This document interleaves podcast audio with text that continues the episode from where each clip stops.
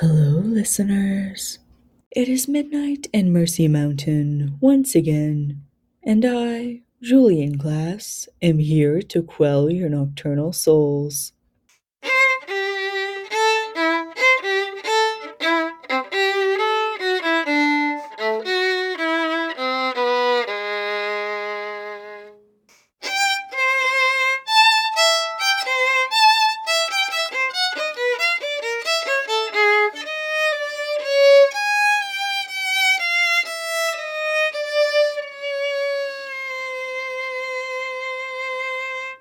Tonight, there is an auction being held by the United Mine Workers of America to fundraise for the spirits of the miners who died and are trapped underground.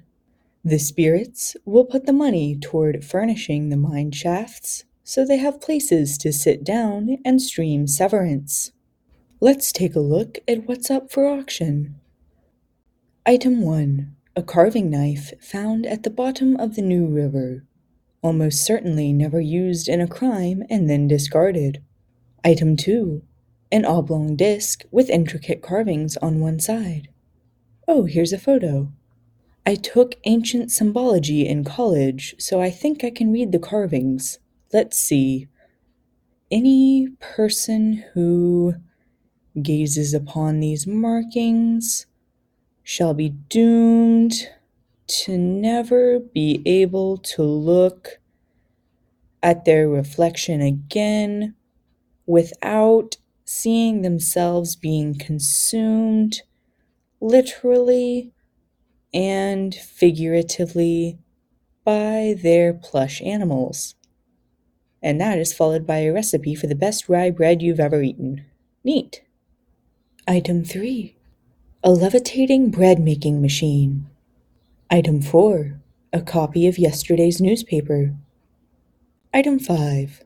A box of angry hornets. Looking down the list. Oh, this one looks interesting. Item 13. A haunted record player. Though I don't own any records. Perhaps Kara Pinkerton will be interested in that. Let's set that aside for the moment, listeners, for an editorial. Look, I know everyone is racing to try the trendiest new diet. Everyone wants to get thin and get there quickly. We are a society that values starvation. Because, listeners, diets are starvation. You deprive your body of some essential nutrient to force it to utilize your fat reserves. But have you considered being chubby is fine? Being soft is good for cuddles? That weight is not indicative of value, or even of health, and that health is not indicative of one's inherent value either? Instead of the diet bandwagon, I think we should all jump on the bandwagon celebrating chocolate-dipped pretzels.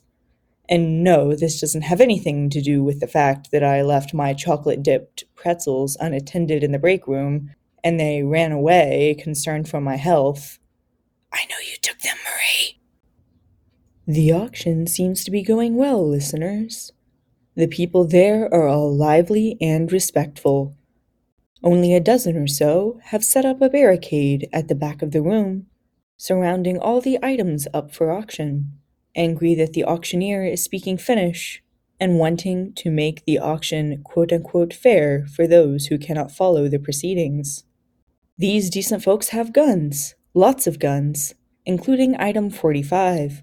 A cursed gun that shoots knives. They haven't done much yet, besides firing warning shots over the heads of anyone still trying to bid and who must understand Finnish.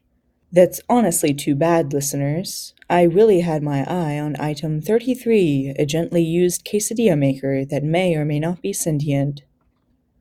Time for tonight's fun fact. Oblivion is out there, waiting to consume.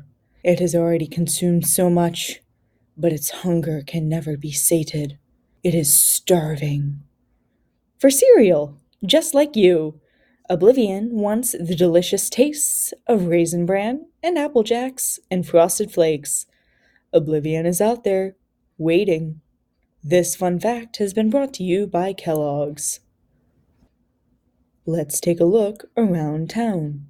Fenna Vanderburg, journalist for the Daily Dispatch, is watching a documentary on a new species of nudibranch. The most intriguing characteristic of this new species is that they all have human faces. The congregation of Matrinu sings a hymn. It is called End of an Era. Yes, that end of an era, the one by the Strombellas. The song was written and performed just for worshipping Matrinu. In the campground of Abscess Springs State Park, Penelope Dunlap and a group of friends play charades around the campfire. Their barely suppressed laughter flows out of them, half endearing, half annoying to those nearby trying to sleep. Elderly Juniper Solo has begun communing with the shadows, the ones lurking beneath the surface of the New River that are probably not fish and that begin to reach up when you are not looking. At the diner on the summit, a child, one of the rambunctious Smiths, colors on a menu as she sings a song about her current state of bliss. Back to the auction. 3 dozen people have been injured. None were hurt by the many guns present. Guns are of no threat to any of us, of course.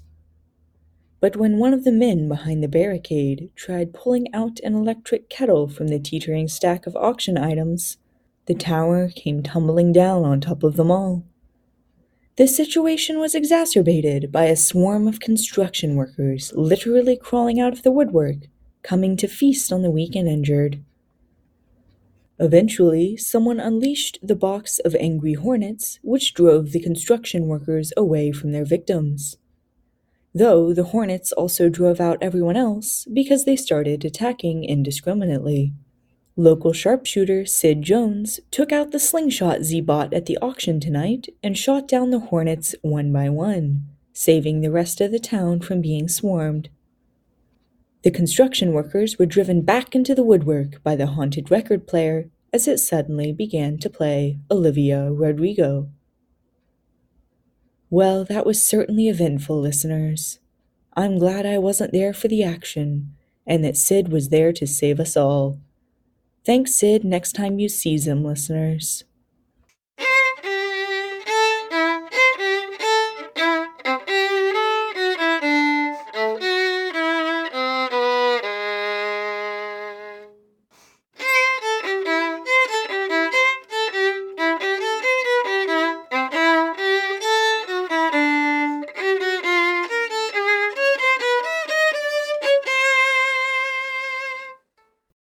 Let us take one last look at the night before moving on.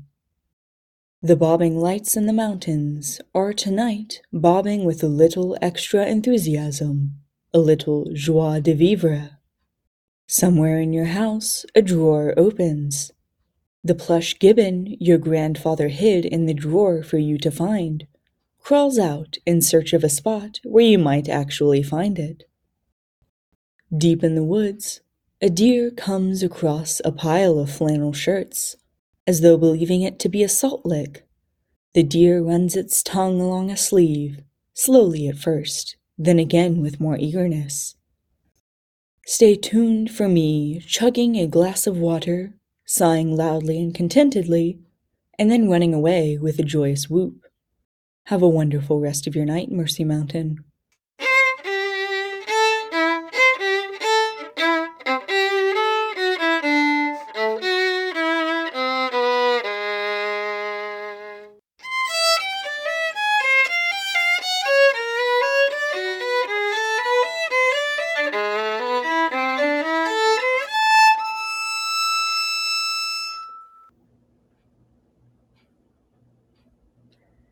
This episode was written and performed by Mallory Spencer.